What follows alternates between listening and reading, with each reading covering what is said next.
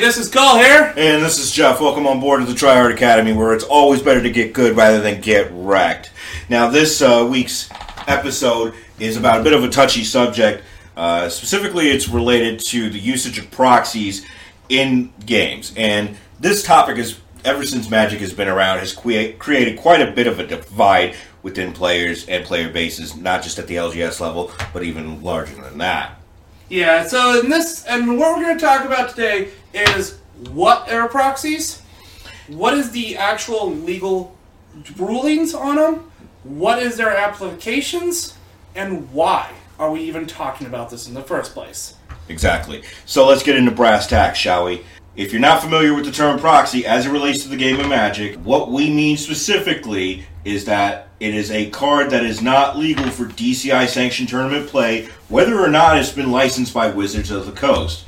Now, except in limited circumstances, and you can read this in not only the article that I've posted, or at least the quote that I've posted, but also in what they call the Magic Jar, uh, specifying the JAR, judging at the regular rules enforcement level. Here is the specific stance that Wizards has with relation to proxies. The only exception is if a card has become damaged during the course of play in a particular event. For instance, a shuffling accident uh, bends a particular card, or drink gets spilled on a card, or in the playing area, in which case the head judge is typically responsible for issuing a proxy, proxy to that player to be used only for the duration of that event so that the player can continue playing. Now, the above quote kind of begs the question as to what this has to do with Commander. Obviously, we're not talking about modern, legacy, or vintage, much less standard. We're talking about Commander. The above formats that we just mentioned are constructed formats. Commander, in the contextual sense of this situation, is not per se a constructed format, even though there are certain construction rules that you have to follow. Yeah. So, and the question, and the main question is, is EDH Commander a sanctionable event? And what does anything that's been stated so far do with Commander? Actually, it has quite a bit to do with it uh, on both accounts. So, from our research done thus far, you can not only do just a brief Google search on this, uh, you know, just type in the Google bar, is EDH a DCI sanctionable format? What you're going to find through some of the uh, links that we've provided, including our own personal research, is that not officially. EDH is not officially a DCI sanctionable format. It can, however, be ran as a side event as determined by the hosting LGS under the banner of what they call a casual event under the Wizards Event Reporter.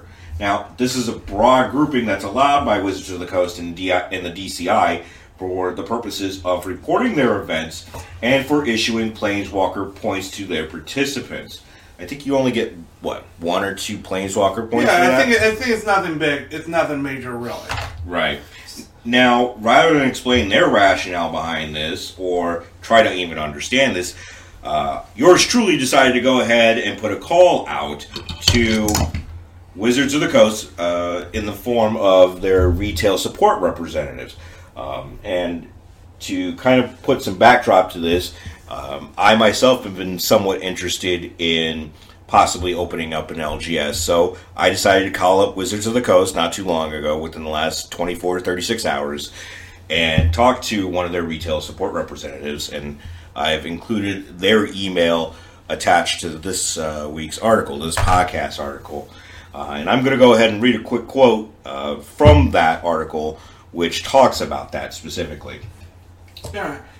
Quote, we spoke briefly about event reporting commander event reporting commander events for WPN retailers. As noted in our call, Commander is an available format for casual events. Additionally, while there are far fewer restrictions for casual events, and proxies are not explicitly prohibited in casual events, I would strongly discourage permitting their use in your events.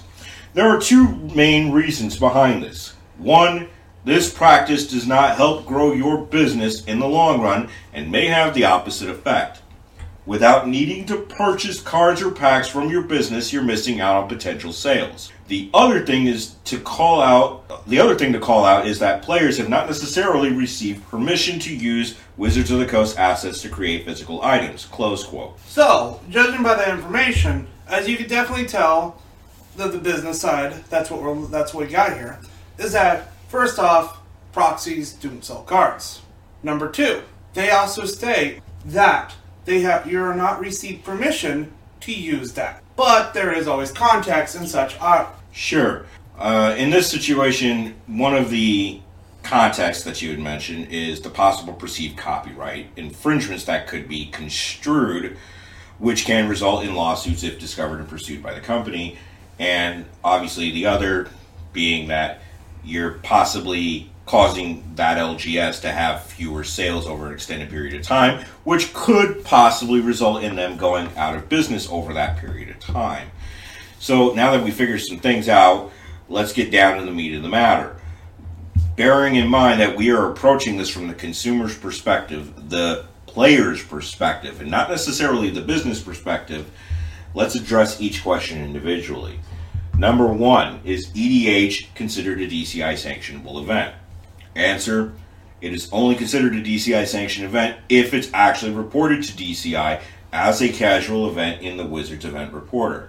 And this means effectively that it's up to the LGS to decide if the event is being ran as a sanctioned event, and even then, it's up to the LGS really to decide whether or not they intend to follow through with allowing proxies or not. So the TLDR of this, the answer is no. Commander is not explicitly a DCI sanctionable format.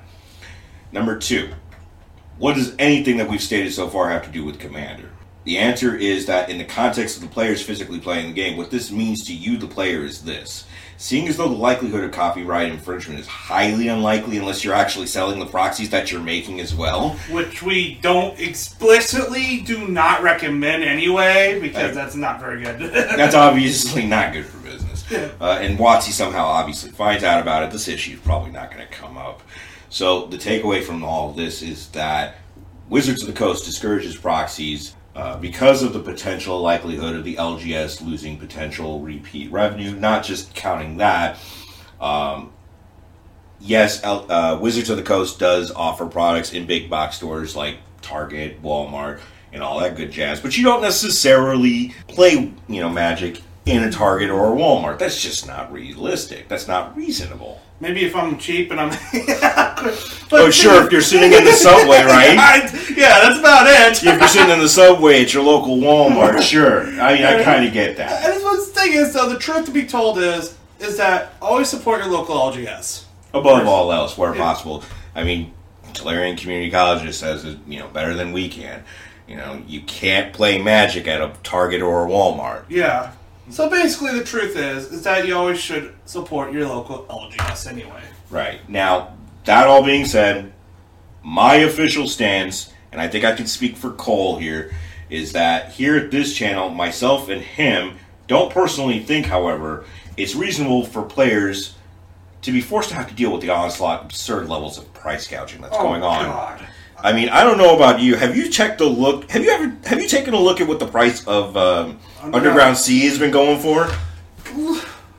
Dang, it's like it's like what am I being made of here? Am I made of like extra limbs and legs? I, I you know, I, I just recently looked on uh, MTG Familiar uh, as far as uh, their pricing because I was thinking about getting a copy of uh, a revised Underground Sea. I think the price was somewhere around what four four fifty something like Yeah, that. Yeah, some of the sources like what the I mean, you can make a car payment on that. Yeah, it's like it's ridiculous. And you know what else? And that's part of the reason why I kind of support the proxies a little bit because it's like I'm I actually have a decent job, right? And with bills and other stuff in life, it's kind of rough some days. In fact, truth to be matter of fact is I probably spend maybe 50 bucks or less Right. I, month. now I'm a little bit better off than my cohort is. I mean, I could spend somewhere in the neighborhood of maybe fifty to hundred personally, but I mean, just like you, I'm not made of money. No, and EDA and this, and we're hyper and drilled, right? Just to go at this as hard as we can. But the problem is, is that because of the issues with the funds and all that such, of how expensive some of the stuff in competitive EDH that we want to get, we can't get it all. Sure. I mean, for crying out loud, what is this? The World Series of Poker? No. Are we playing for high stakes here, kids? no. You know, are we playing for a car payment, a house payment? What are we playing for, right? Uh, none of us are made of money. We've kind of beaten that issue into the ground with a dead horse, right? Yeah. we, we haven't just beaten this. So you know, we we haven't just beaten this dead horse. We've kind of beaten the dead horse with a dead horse. It's kind of like uh, that bludgeon brawl trick with uh, Nicol Bolas, where you turn Nicol Bolas into an artifact and you put bludgeon, bludgeon brawl onto the field and you just use the planeswalker to equip to the actual creature and you just start beating the opponent in the face with Yeah, it. I remember that. That, that. that was actually a pretty funny trick. I, that was pretty hilarious. But the thing is, though, is that the truth is, we're talking to you as the player watching this broadcast, all right? Right.